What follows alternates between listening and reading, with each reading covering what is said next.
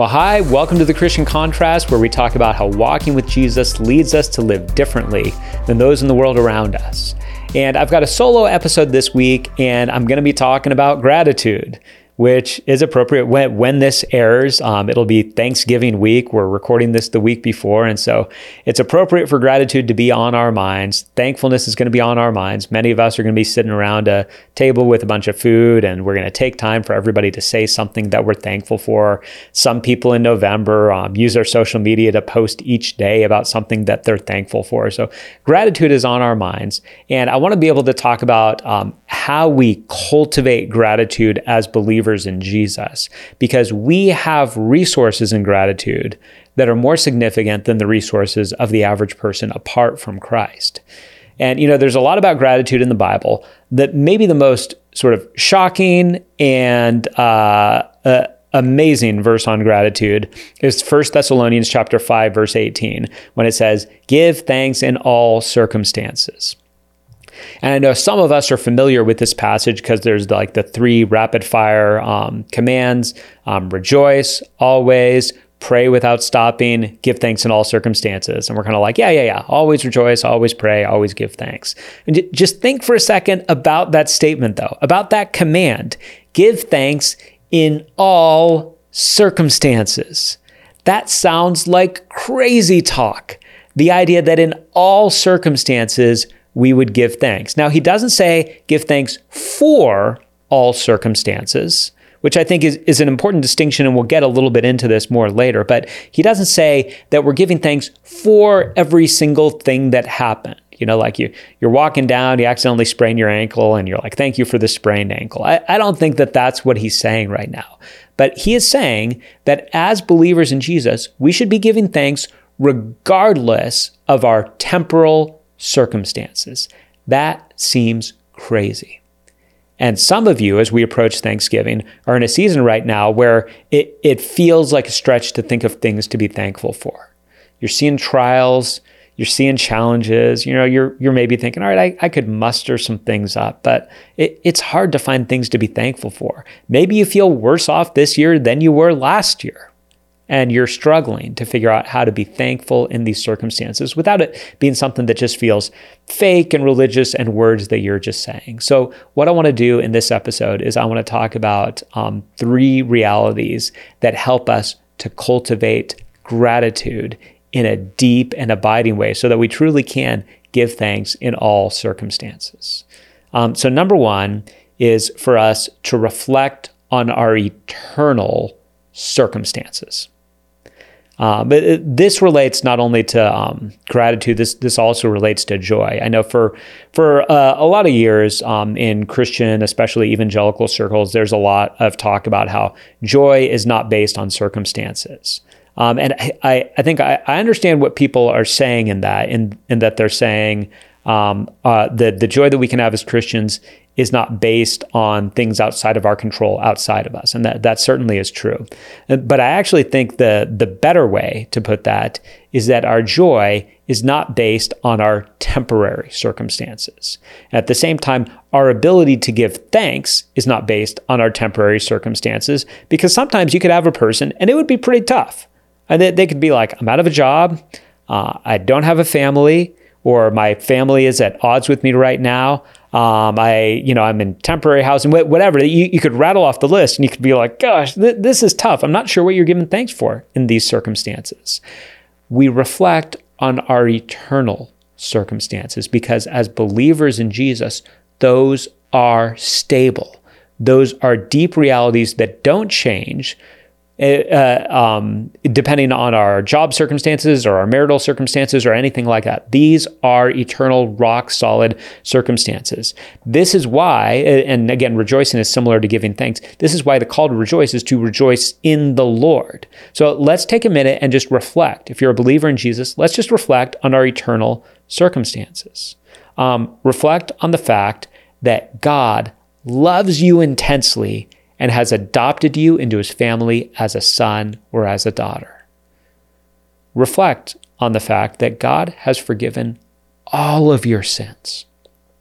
Not just some, but all of your sins. They have all been forgiven.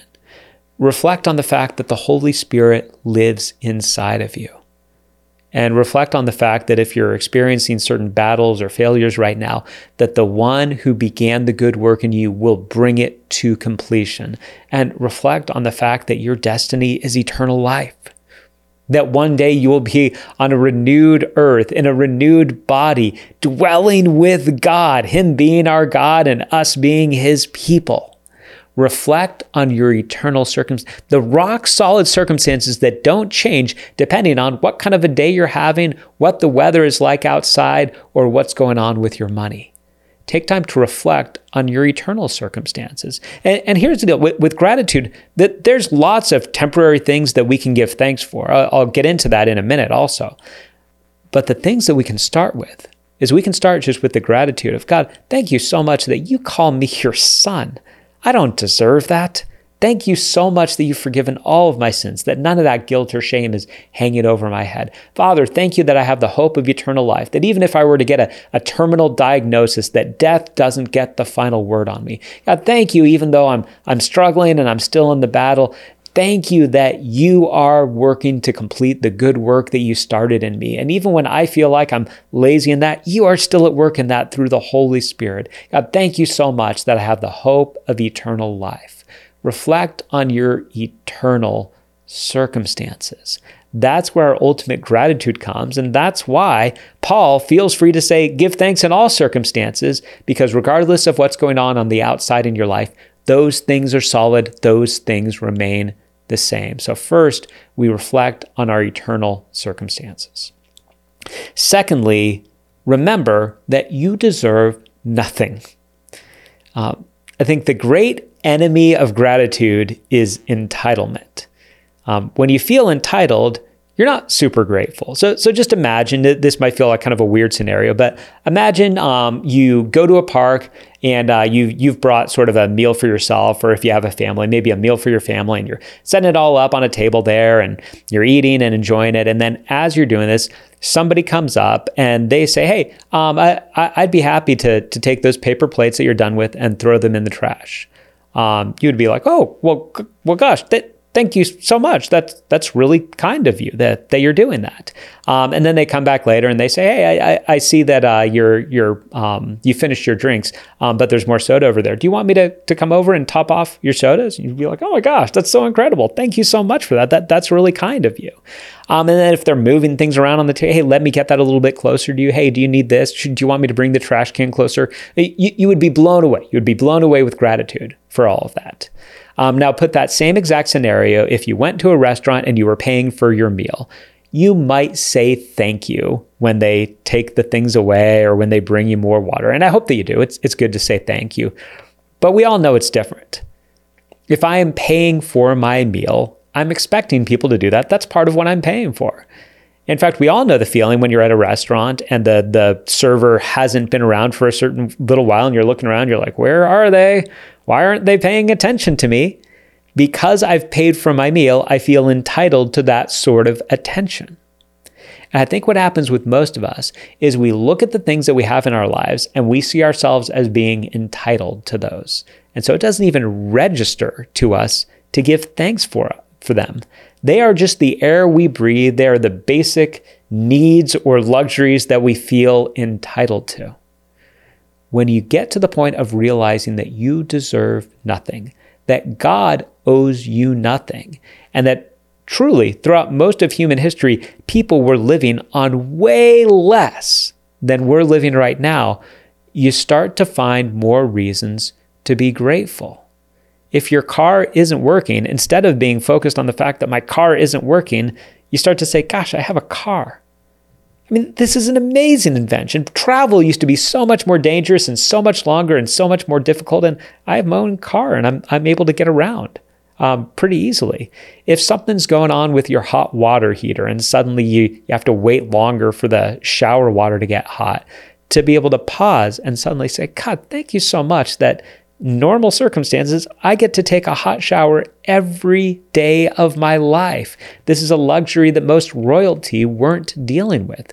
When you start with the idea that we deserve nothing from God, God owes us nothing, He doesn't have to give us anything, then suddenly things that we start to take for granted, things that we just assume that we should have, we give thanks for.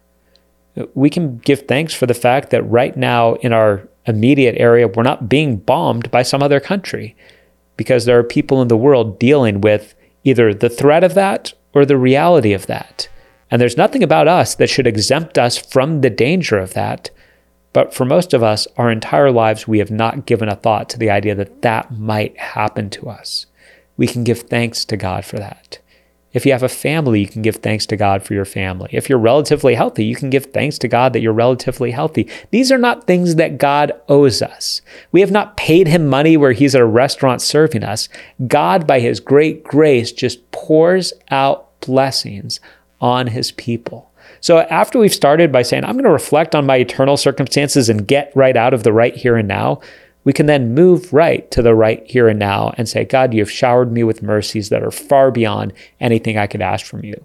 But for most of us, we have a place to live, we have vehicles to get us around, we have warm showers, we have cold water, ice water anytime we got it.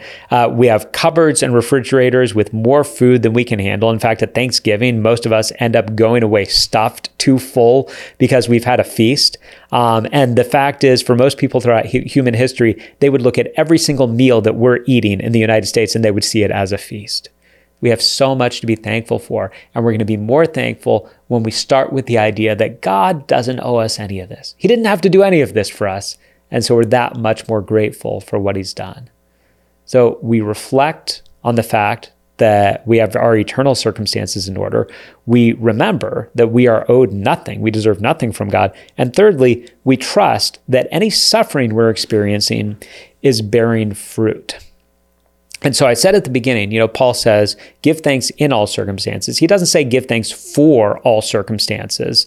Um, he's not saying that we have to see everything in our lives as something good or something to give thanks for. And at the same time, here's what we're able to do we're able to look at the bad things or the frustrating things or the suffering in our life. And maybe it, if we're not even quite giving thanks for it, we can see that good is emerging from this suffering. Um, I had a friend when I lived in Oregon. I had a friend who was a big bike rider, and uh, one of the things that he talked about is that uh, in, in his he he would do uh, like mostly street um, bike riding or road bike riding, and he would say um, he had to get to a point in his life where he learned to love the hills. And he talked about how he would be riding with other guys and they would hate when you got to the point that you had to ascend a hill. And he said, no, like you, you have to learn to love the hills, to love the difficult part, because that's where you get to be a better rider. That's where you grow in, in your fitness and also in your riding ability. So you, so you need to love doing that hard thing. And, and you can think of this sometimes. It, it, athletics is a great uh, metaphor for this. You can think of this of anything you do. If you go to the gym, to think of the idea that you're coming home, you're sore and you're sweaty, and nobody wants to be sore and sweaty, but there's a sense of feeling like, yeah, and, and, and you're not excited about it because that's the end game. It, it's because that's part of getting you to where you want to be. It's part of moving you towards growth. And so think about that. There are things in our lives that that we sort of willingly endure some level of discomfort or deprivation from. So you know, if you're looking to get healthy, maybe maybe you're dieting, and so you're hungry a lot more frequently. But when when you feel that hunger, you're a little bit annoyed. You're like, I wish I wasn't feeling hungry, but that's producing what I want. That that's retraining my body so that I'm not constantly eating and so that I'm eating proper portions and my body is going to be more healthy because of that. Because I'm exercising, even though I'm tired and even though I'm sore, that this is doing something positive for my body that's going to bring some longevity and, and some ability to do things that I, I otherwise wasn't able to do. Um, if you're saving money and you're looking at it and saying, well, it's not good that I had to say no to going out with friends to doing this thing, but this saving is good because it's putting me in a position where I'm I'm going to be more financially stable. If you're studying and you're you're putting in the work of studying and you're frustrated, it's okay to say like, yeah, this is annoying, this is hard work, but it's producing what you want it to produce. It's the idea that we can get outside of the exact moment, and you're not necessarily even saying the saving is good or the dieting is good or the studying is good. It's that you're saying what it's producing is good. So we go through suffering, we go through trials, and it, again, this this might feel tricky in your mind, but I'm not necessarily saying give thanks for the trial. What I'm saying is give thanks that within the trial, God is doing good things. And for some of you, it might even come to the point that there will be some level of saying, I think I am thankful for this trial. Seems like the authors of Scripture point us towards this. I'll, I'll, just briefly read a couple passages that point towards this reality. The first one is in the book of James, the very beginning of James, chapter 1, verses 2 through 4. He says, Consider it pure joy, my brothers and sisters, whenever you face trials of many kinds, because you know that the testing of your faith produces perseverance. Let perseverance finish its work so that you may be mature and complete, not lacking anything. And the Apostle Paul says something similar in Romans chapter 5, and I'll read Romans 5, verses 3 through 5. He says, Not only so, but we also glory in our sufferings because we know that suffering produces perseverance, perseverance, character, and character, hope. And hope does not put us to shame because God's love has been poured out into our hearts through the Holy Spirit who has been given to us. So both Paul both Paul and James put us in this position where we're able to look at our trials and our suffering and say, this is doing good stuff in us. This is bringing perseverance. This is bringing character. This is bringing hope. These trials and the suffering, this is bringing something good. So, so I think we, we're kind of left maybe with an in between option here, where for some of you, this is going to lead you to say, you, you might even be around the Thanksgiving table and you might say, you know what? I am thankful for the job loss or the financial hardship this year because here's what it's producing in me.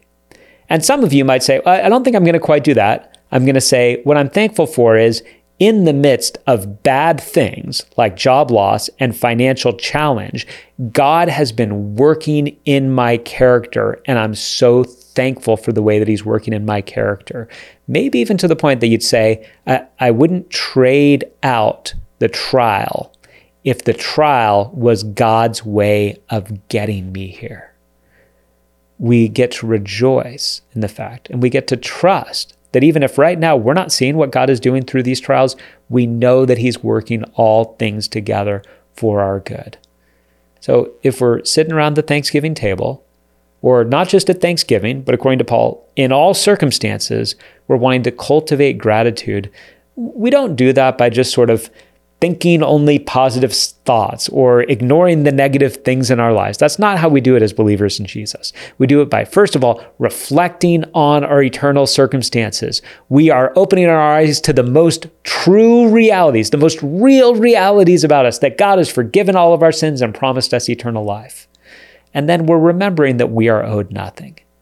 We are taking off the garment of entitlement and putting on the garment of humble gratitude and thanking God for the simple mercies he's given us in his li- in our lives. And then third, we're trusting that our suffering is producing fruit. To the point that we might even say, God, if I had to be given the choice, if I had to be given the choice to avoid this trial and not get the growth, or endure this trial and get the growth, I actually would choose the trial because the growth that you're bringing in me is so precious and I trust you so much that I can give thanks to you that you care enough about me to shape my character through these challenges and trials. Well, I hope you have a wonderful Thanksgiving. And if that's going to be some time off, I hope that's rich time off. If that's going to mean some time with extended family or friends, I, I hope that that's a wonderful time. And I hope that not just now, but always, we are people marked by gratitude. So if you have comments, if you have feedback, questions, thoughts on practices that have helped you to cultivate gratitude in your life or response or pushback to anything that I've said, um, I'm happy to, uh, to look at your comments on this video. We, we post all the videos of the Christian Contrast um, both to our YouTube channel, uh, LBF Church um, on uh, YouTube, and also on our website, which is lbf.church. You can find all back episodes there because we put out an episode of the Christian Contrast every two weeks. And so we'll be back in two weeks with another episode of the Christian Contrast. Until then, happy Thanksgiving and let's cultivate gratitude in our lives.